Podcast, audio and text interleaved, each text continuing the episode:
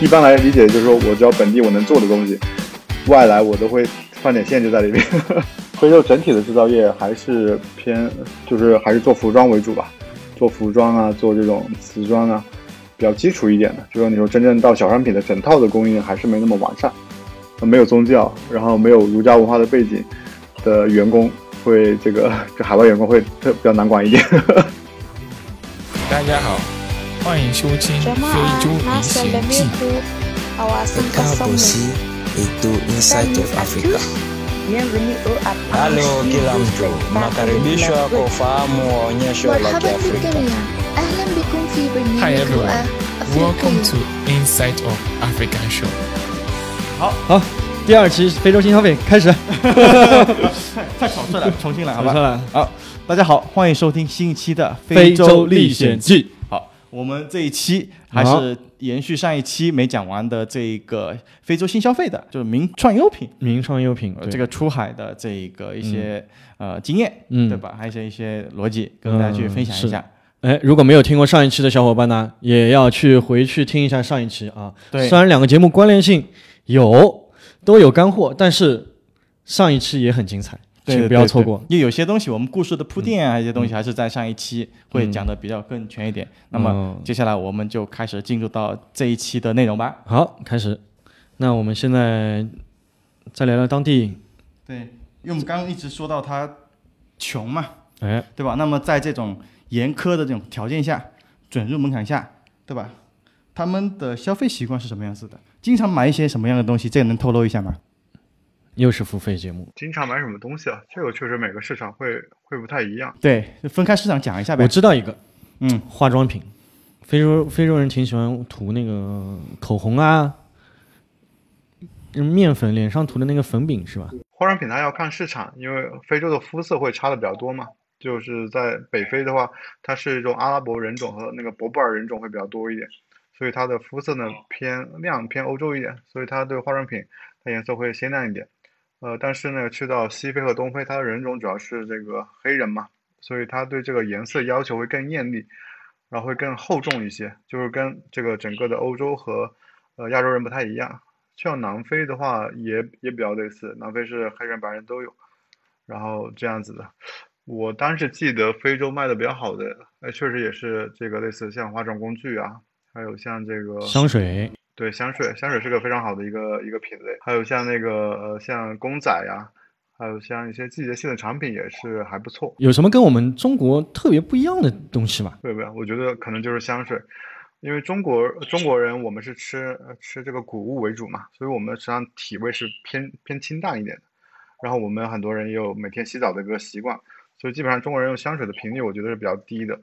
呃，但是当我去到非洲和中东之后，我的我对这个人生观产生非常大的改变，因为对对对，因为我当时在非洲，我吃了吃了一段时间肉，就是天天吃肉嘛，你这个谷物比较少。还有我在中东也是，我在中东和北非也生活过一段时间，然后也天天吃肉。我吃完肉之后，我身上会就由内而外的散发出一种呃男人味儿，骚味，就膻味吧，骚 就是羊肉，这跟吃肉没关系吧？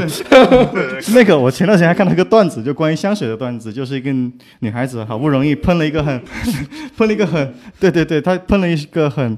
很淡的这种清香的香水嘛，女性香水。然后呢，在电梯里面跟一个外非洲的小哥哥，嗯，他乘坐了一会儿。出来呢，全全身的味道都变了，就它香水味太浓了。深有体会，深有体会。对，确实会，确确实会有这样的问题，呃因为我感觉整体来说，呃，非洲和中东的人的体体味，包括他的这个体毛也会相对中国人要更重一些，所以他们对香水来说是一个很必须的一个一个品类。然后这个我觉得和中国真的 差差别蛮大的。我在中国就是很少见到有人就是说，呃，身边人会经常会用到这个香水的这个产品场景，但是在非洲，我觉得它可能是一个很必须的一个品类。日常品吧，这么说。而且我觉得，嗯，我名创啊，就是说它打的这个价位段也正好是其他，呃，化妆品公司的一个空缺的一个领域。因为你想，大部分的化妆品，一般呢，它一瓶香水，我们就是单价可能会在三五百，在国内啊，啊，起步，对吧？嗯，那你如果名创优品能把这个价格，我我因为我不知道在非洲卖的什么香水啊，可能跟花露水价格差不多。是吗？这个得问一下 Ted。因为中国有很多新的那个，像那个叫什么，中国的那几个国国潮的那个化妆品，不就是正打到那个国际大牌的一个价价位段的一个空档嘛？嗯，对吧？那个就在就在杂牌跟高端产品之间一条空白的这种中低端的生产线，有品牌又有品质保证，对，质量还不错，哎对吧？什么花西子这些东西嘛？不是哎，花西子就花西子这种东西对，对它一两百块钱嘛，就嗯，就还可以打这。种空档。对对对，好像还有一些很国货品牌，有四个字的，反正挺多的，嗯，对对对，就很多咱们也不化妆，纯爷们儿。很直男，对不对？对对对，这个是知识盲区了。大概我记得花西子就对对，知道是完美日记啊，哎，完美日记，对对对对，就这些，其他不记得了。大大概是这个道理。嗯，对对对，对对对，那它这个相对比较精准的。是的。嗯，哎，其其实你看，你刚才说到那几个品牌，他们其实在国内都做的很不错，但你会看到他们其实涉足香水的也比较少。然后现在在国内做的比较好的一个品牌叫做光夏，它是专门做这种类似国潮香水的，它很多味道都很不错。它北京三里屯有家店做的非常的非常的 nice，设计感非常的好。非常 nice，对吧？对对对它它它它为它为什么呢？它的它的那个盈利点是在于也是价位段吗？就是它的是这样的，它相当于是类似一个 D to C 的模式，它你在京东啊，你在这个淘宝，你是找不到它的店铺的，它只在微信小程序里边有它的店铺，然后它线下只有一家实体店在那个三里屯，然后当你买它的产品之后，它会送你一朵荷花或者一个其他印记的一个小花的一个点缀，就是它整整整体的东西就有点像那个，我觉得像美国那种呃 Shopify 独立站的打法，就是说它会针定针对一些特定人群，就喜欢这个品类的东西会会特别喜欢，然后不喜欢它的人可能哦，不会根本不会碰它听这个东西，是 这样子的。然后呃，说到这个非洲的香水，它其实这样，就是香水这个品类，我觉得它很多是一个呃造梦的过程吧，就是说呃它它的成本上普大家都知道特别低，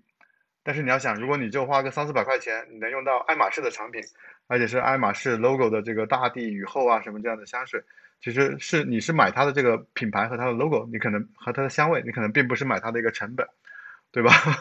对，所以它是有一些梦想的元素在里面。呃，当当当我们把这东西全部剥离之后，我们只留下它个香味，这个逻辑也是存在的，就是说还是会有人愿意去买这个东西，因为这个东西对有些人来说就是必须，比如说我去到非洲和中东，我不喷这个东西，我身上就是一股很奇怪的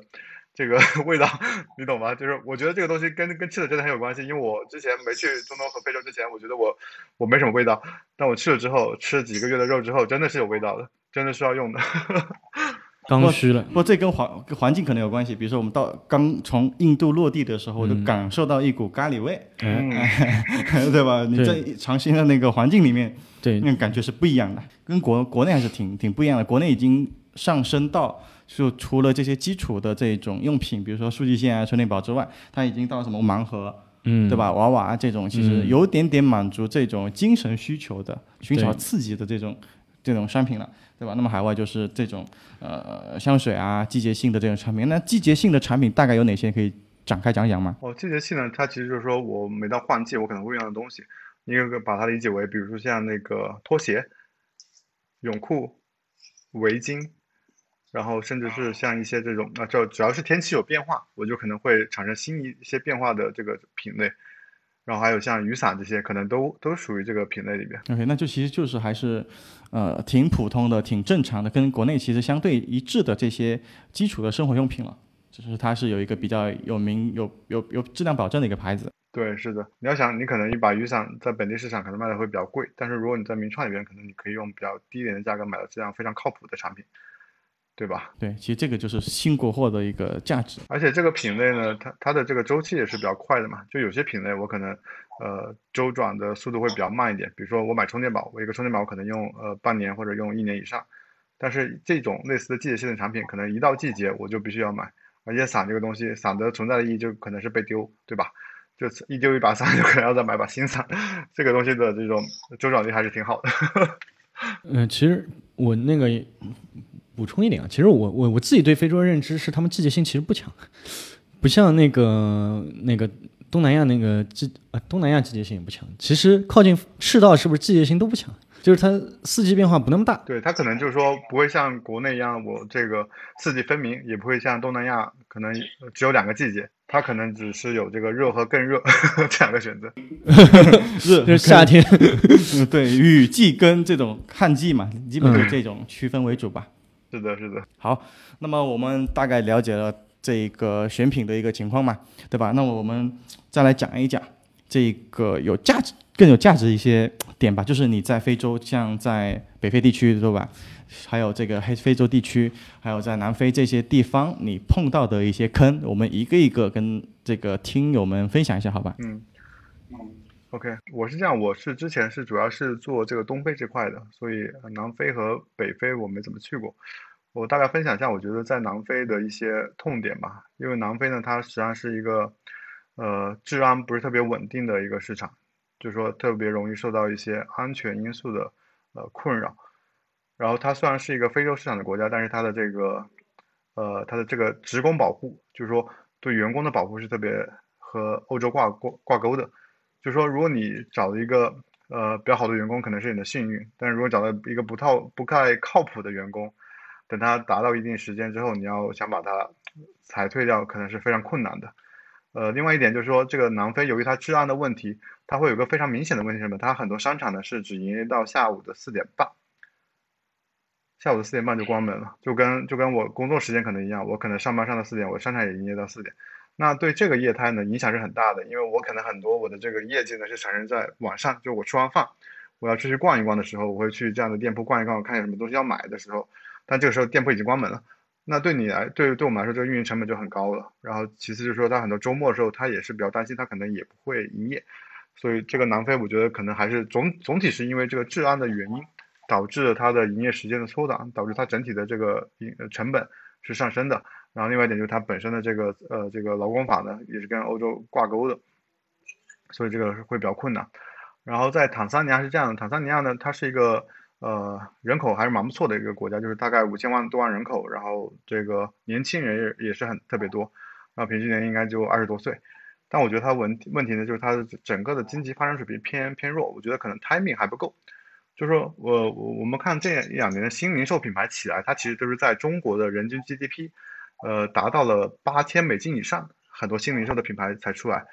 因为大家手上有足够的钱了嘛，我愿意去消费新的品牌，而且中国是一个物资很丰富的一个一个市场，就说我有不同的品牌选择，然后我有这么多年轻人，我的八零后可能已经有两亿多，我的九零后有一亿多，然后还有不有新的世世代 Z 世代出来，这些年轻人他愿意去尝试新鲜的事物，但是我当我去到非洲的时候，我会发现，呃，非洲本体的这个虽然有年轻人很多。但是很多年轻人可能还没到这个法定工作的年龄，就是他没有这个购买力。然后另外呢，就是他真的是手中没钱。这可能我在我在东南亚，我看很多市场还是在三千、四千呃人均 GDP 这样的一个水平。这个水平大概是在十多年前的中国，呃，虽然也不是很很有钱，但是他已经有这个能力去消费一些产品了。但是到非洲的时候，真的是可能我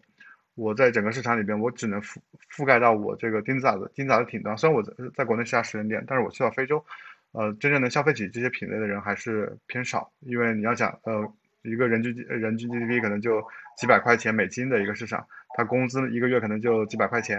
然后他要花二十块钱买一个小玩意儿，对他来说是一个很大的一个成本投入在里边。对，其实就是他的需求跟收入是不对等的。对，需求和收入是不太对等的。呃，北非的话，北非的话，其实比较好的两个市场都是在，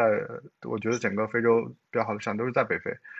呃，因为它整体的这个呃收呃整体的这个产品呢是比较偏那个呃整体的收入水平是比较偏中东嘛，然后它对文化也是偏中东，就也是阿拉伯人，他们对这些品类的消费能力是很强的，啊，只是说在非洲有一个很大的问题，就是说很多产品，尤其是像埃及，它的限制很多的，限制特别多，就是说我要进口很多产品，我可能在本地要做组装，或者我。直接我就不让你在本地售卖了，就对中国可能有往反倾销这样的一个东西，因为它本身也有八千多万人口嘛，它它也是为了鼓励自身的这个制造业，它会设置很多的这个条条框框在里边，就是说你要呃你要进出口一些产品去到埃及会非常的困难。经济虽然好，但是里面的条条框框还是很多。对，就是宗教的嘛，其实它宗教东西某种意义上是一个隐形的一个国家的入门的一个标准，对，对吧？它有一些条，这个欧洲系的国家有一些非常一二三四非常明确的条文，嗯。那么这些宗教国家呢，有一些可能不成文的这一些禁忌类，嗯，对吧？其实这个就是出海要碰到的很大的一些问题嘛。真的对对，呃因为像这些国家，它很多是穆斯林国家嘛，穆斯林他们有那些哈拉的认证，哈拉就呃意味着我可能很多吃的，我很多用在身上，比如说化妆品类，我可能都要经过这个哈拉认证，那这个就是一个很花时间的这个一个过程。然后我相信你们在非洲也也见识过，这个非洲本身这个效率就偏低嘛，然后他们每个每年还有一个斋月，斋月差不多一个月的时间，他们是白天是不能吃不能喝的，那这个效率又会降降低很多。就我觉得这个你要在非洲想做成一个事情，真的是还是蛮困难的。嗯，是的，就是他的国，嗯，叫做没没有中国那么卷，不能卷吧，没有中国那么有冲劲嘛，对吧？对对对，就中国中国我觉得它呃政府的效率各方面应该是全球顶尖的，在整个海外我接触过那么多市场，我觉得就可能是像越南，这个政府的效率可能可以和中国呃可能有点抗衡，那其他市场都是特别特别低。对，其实你从疫情这个角度来看，就每个国家的一个管控力，它的政策的友好度也好等等方面，其实就有，其实已经开始有一些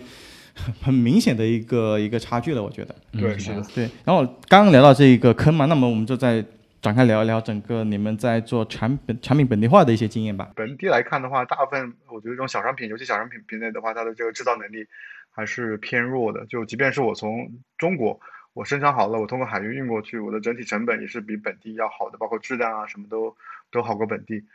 所以我觉得整体来看，非洲目前本地的这个制造还是偏弱，就是没办法满足。对，那它有像，其实像印度政府，它其实就比较有求求生欲吧，或者说有一些发展的这种呃想法吧，不一定它有多强动力能力，但是它有这个想法。比如说，呃，像做我们做手机，它在印度你要百分多少，比如百分之五十以上的这个零部件是要在当地生产的，并且组装的，所以它的成本它有很多比较低的关税或者零关税这样的形式去生产。比如说，呃，在印度它的 iPhone 是卖的比国内还贵的很多很多的，因为当时在印度是没有苹果的生产，它几乎就纯靠进口，那么它的政策就非常非常不友好，它就有很高的关税成本。那么它就是鼓励你要把工厂设在印度，把一些呃制造业也是在印度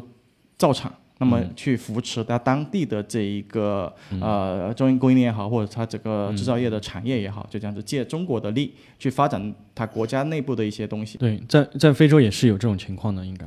对，非洲，比如说你说比较有名的，像那个阿尔及利亚，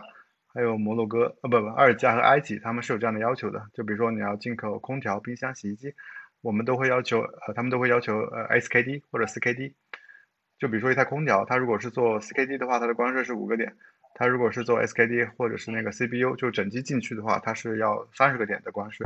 其实跟手机的逻辑是一样的，就是说我是为了鼓励本地的这些工厂，呃工厂才能带来制造业嘛。如果我全部只卖石油，那这个国家可能石油价格一跌，它就会产生很大的问题啊。其实现在就在发生这个事情。对，现在就正在发生这个事情，对吧？所以对这个逻辑也是对的啊，嗯，还要扶持。虽然我们做生意比较难，但对于政府来说也是没办法，硬币两个面。是的，然后我看到非洲整体的制造业还是偏，就是还是做服装为主吧，做服装啊，做这种瓷砖啊，比较基础一点的。就说你说真正到小商品的整套的供应链还是没那么完善，因为它小商品呢，它不只是就是我做一个注塑机啊，做这些东西，我可能还有上下游的这些所有的配套，我要做包装呢、我要做这些塑，就是做这种基础件呢、可能都要搭配在一起才可以。然后那个没有猪的东西是什么？就是不能有猪的东西，就是宗教穆斯林国家对吧？他们对猪公仔啊什么的东西，我是是这样子的吗？呃，其实还好，我后面看了一下，我们还是有些在在卖的，但是呃，你要入口的，或者是你要用在身上的，就不要用到猪的东西。还有很多是呃，还有一个东西是那个酒精，酒精类的，就是尽可能的避免酒精还有动物制品这样的东西。酒精怎么了？酒他又不去喝，他们不能喝酒，跟酒精有什么？对，可能哦，你是说会用到嘛喝酒的那种酒精对吧？呃，就是说酒精可能会对他那个有影响，就有酒精可能我就会归到医疗设备啊或者什么里边，就会变得更哦，是这样的对吧？哦哦，不是宗教，就是它成分里面含酒精的东西，嗯？哦，是这样的。而且有些宗教是禁止喝酒的。对，穆斯林但这是两码事对，。两码事，喝跟用是两码事嘛，对吧？是的，然后呃，就尽可能要避免，就是说呃，出现像那个酒精或者是这个有猪或者是动物其他动物制品的一些东西在里边。嗯，讲究。就宁愿不要去触犯它的这些底对线，对对对，嗯，宁愿少做，对吧？但其实我们有时候也会也会不可避免的会有些遗漏，就是说会有些比如说猪的公仔流落过去，但其实好像还是能接受的，就除除非一些特别特别严格的国家，比如像说阿尔及利亚和沙特，它是特别严格的，还有一些部分地区它特别严格，但很多市场它还是呃就是因为世俗化的改造啊，这个民主啊这些啥的，它对各种文化的接受程度还是慢慢的变好，我觉得。嗯，对他可能不吃猪肉，也没见过猪跑，所以你一个公仔可能哎这什么什么动物很好看，嗯很好玩，很萌，对对吧？对，拿去供着嘛。那就像迪士尼出出的一个某个动画人物一样，那可能是不是某种动物，对吧？其实有很多东西我觉得可以卖，比方说你说那种包头巾的那个阿拉伯女女女女士的那种头巾啊，他们围巾啊，那种大袍啊、袍子什么的，这个是属于服装品，是我不知道卖不卖啊？就是名创优品会不会卖这种？对，其实这个之前我们也有尝试过，但这个怎么说？因为这个品类呢，它每个市场它的喜欢的风格会不太一样。比如说，你看东南亚，它的包的妆容是全包，呃，是包一部分嘛，就可能就包到这里就 OK 了。但是你去到沙特地区，它可能是全包，而且全黑色的，有的地方呢还可能要标到脸部。然后这个东西呢，就是说，就是中国的工业，就服装这个工业是比较好出海的，就是说，实际上很多已经有很多比较好的这个做服装的、做纺织的企业已经在海外了，所以他们实际上在本地制造的价格可能会也很也会很便宜。就是如果我们从中国采购一边出去，就未必会符合本地人的口味，然后也也这个价格上面可能也不是特别有优势，所以后边好像没也没怎么再做这个品类了，这个还是特别难难难把握的一个东西。对，因为确实是强民族性的东西，约等于我没有这个东西我就活不下去。那他肯定当地会有哦想尽办法去满足这种叫做没有就要要死的那种需求吧。嗯我觉得反而会这个生态比较好。对，反而可能会好一点。而且很多国家，嗯如果它自身有纺织业的话，它对中国的纺织产品是有这个关税管控的。就比如说像摩洛哥，它其实自己也有纺织业，它在那个靠近那个呃西班牙那块区域，丹吉尔那边有很多纺织工厂。它其实是对海外的，尤其是中国的这个纺织品的进口会可能会有一些关税上面的一个管控。嗯，就你不要这种外来物种来影响我整个国内的生态。对对对，就是一般来理解就是说我只要本地我能做的东西，外来我都会放点限制在里面。蛮有意思一个点就是我们之前做了一些呃有尝试过做一些呃防晒的品类在非洲。啊，确实好像没这个需求。皮肤比较黑，它不需要防晒，再晒还是这个色儿，再防也是这个色儿。所以就是在在这个北嗯这个咱们东非西非这种防晒的这种需求是不太有的，对吧？对对，包括你看，有很多欧洲人，他不是去那个去非洲旅游吗？他们去非洲那个搞那个 safari 啊，搞那个去海海海边啊，我也没看他们做什么防晒，好像。像那个护肤品吧，就是说这个东西可能它的心智已经占领了，就是说，呃，他们对一个新品牌的接受程度可能会比较弱一些，就是说，呃，会使用防晒霜的人，他一般会认准那几个品牌，他不很很少去尝试新的品牌。有点像呃护肤品的逻辑在里边，就是说，如果我我是做护肤的，我可能不会说我会相信一个特别便宜的护肤品，我要买护肤品，我一一定会去买一个比较贵的，即便是你是一个收入水平不太高的人。啊，对，这种上瘾的东西一定不能太过于啊对对对，应付。对你会敏感吗？有些肌肤敏感，其实这个事情反而不太好啊，所以嗯是会有这种考量。嗯，对，其实这些故事还是挺有意思的啊。这个不讲，我们可能还真没想到。对，这个只有在业内大佬才能知道的一些经验。对，OK，那我们接下来这个话题，我们 call back 一下，就是我们刚刚聊到这一个人才或者是人员管理的问题，那我们展开在这里重点讲一下吧。就是先首先分享一下当地你在员工的一些管理的一些经验，好吧？当地员工，当地员工啊，真的是非常，呃，有点一言难尽，对吧一？言难尽，有一点散漫。尤其我们是这种呃类似做零售的嘛，零售实际上是一个比较管人的一个工作。其实我们就希望他，呃，按时上下班，然后能准时的去完成我们希望他做的一些工作。呃，但是我觉得这个可能对本地的一些员工来说，呃，就是要找一个比较靠谱的人，可能是可遇不可求。我们也会碰到一些员工，就是说突然一天消失了，然后过一段时间他又突然出现了，然后他当着什么事情没发生，他也没请假，他也没没辞职，就可能突然就消失了。这种情况也也会也会有。啊，但是我相信本地也是有些靠谱的员工的，但是这个可能真的是要不断的去精进，不断的去找，呃，然后我我是也去了不同的市场嘛，就是有有这个东南亚的，有印度，然后有这个非洲，我感觉呃整体来看，我觉得东南亚，尤其是这个儒家文化的背景，比如像越南这样的员工，他会更接近中国人的管理方式，因为他们会相信知识改变命运的这一点。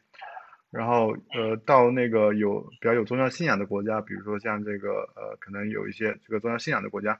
呃，他也会相对管理好管理一点，因为他会有自己的一套这个呃信仰的逻辑在里边，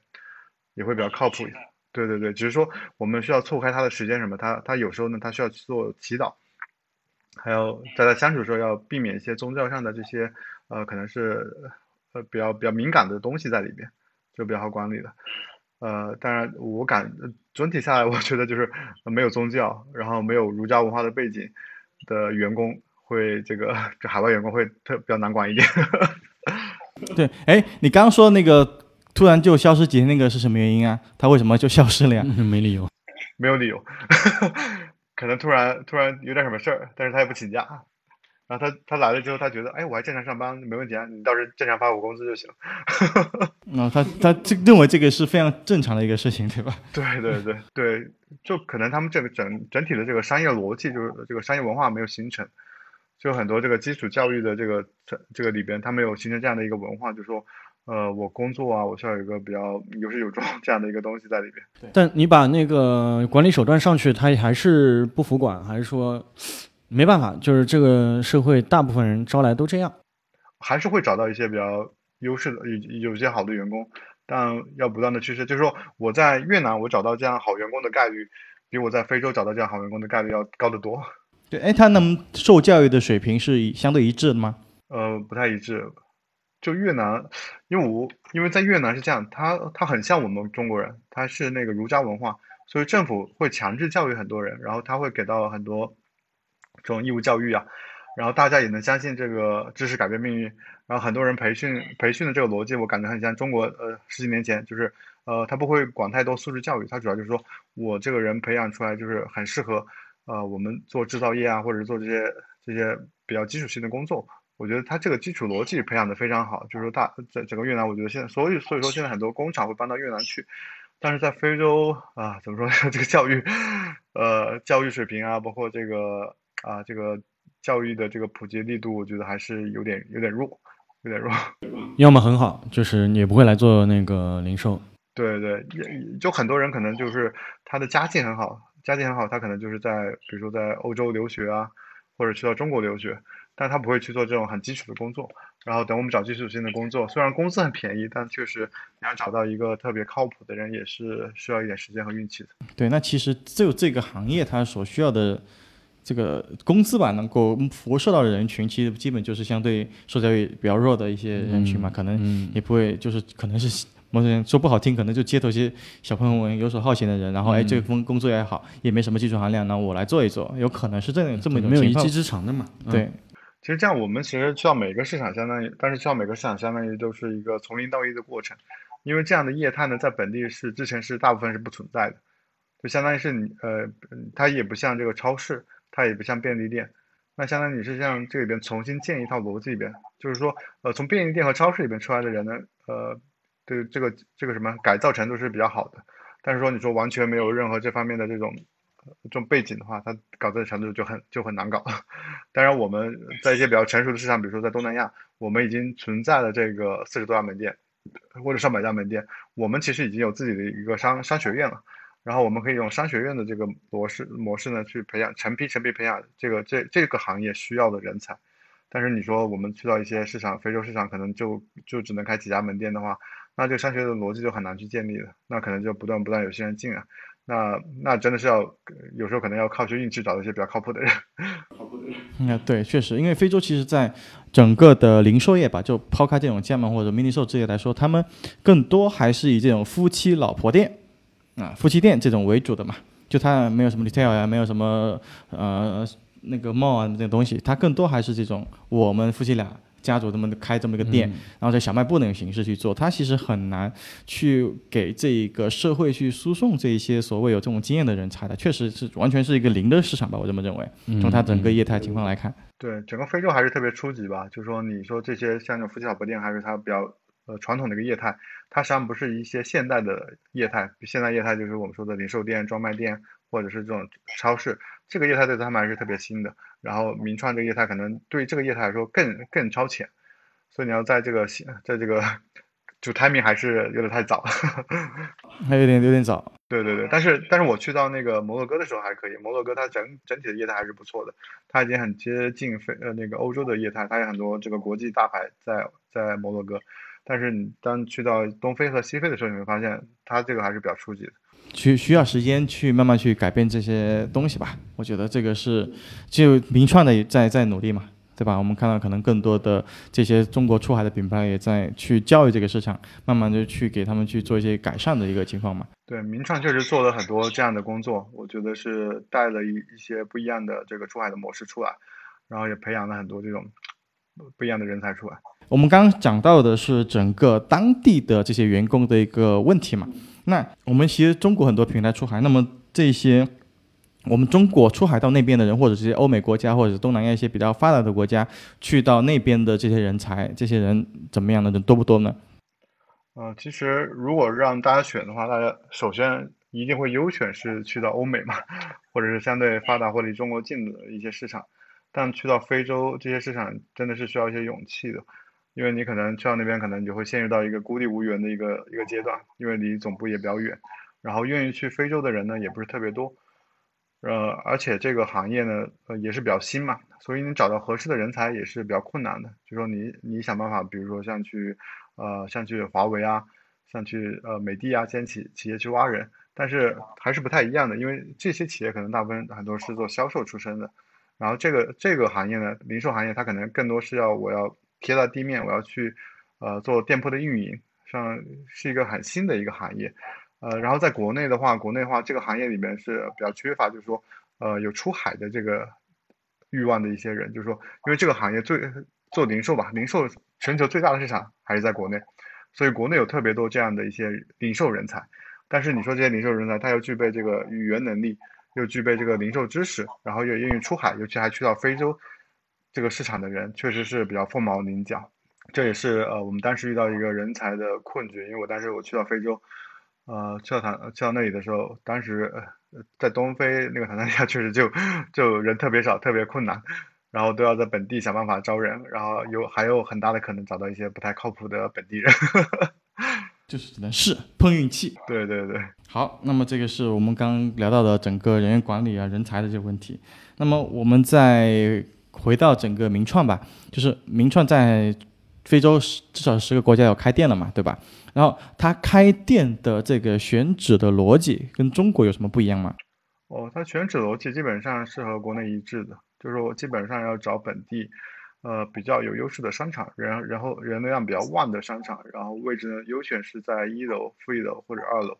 然后比较核心的位置。因为这个业态，呃，我相信你们在国内也逛过嘛。这个业态实际上是一个关乎人流的生意，因为你你你的心里不会说，我买一个东西，我必须要去名创优品去买，对吧？我可能是在我逛街的途中，我路过了名创优品，我觉得这里边的产品特别有意思，我进去买买一个这样的品类。所以它有点像线上的逻辑，就是说我需要找到一个比较环境的位置，然后找到一个比较好的厂，这个厂的流量很大。然后这个等这些流量进来之后，逛逛完之后，他看到我，他自然而然会进来，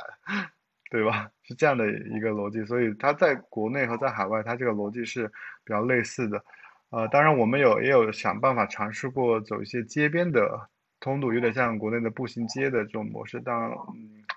不，市场上的反馈呢，没有在商场里边那么好。对，其实步行街模式也是中国十年前的一种商业模式嘛，现在还是 shopping mall 的模式了。对，shopping mall 会更更适合一些，我觉得像尤其像非洲这样的市场，尤其在非洲，你可能在街边不是特别安全，你在 shopping mall 里边，你起码很多商场里面是有荷枪实弹的保安在门口的，对吧？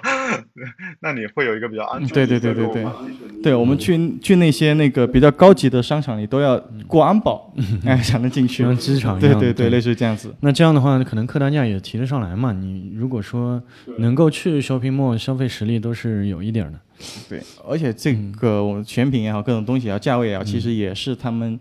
一个叫做买得起，嗯也不至于很便宜，但是也还行的这么一个价位，对吧？对对，嗯，这是对的。嗯，对。那除了这个说到这个选址，那么海外的一个推广的模式，你可以再简单介绍一下吗？海外推广模式，其实名创这个模式呢，它实际上是一个更偏于线下的一个模式嘛，所以它之前的推广呢是更像是在线下会更更多一点，比如说在商场里面找一个很好的位置，尤其是在这个国家里边最好的商场，我找一个最好的位置，它无形当中就是一个非常好的广告。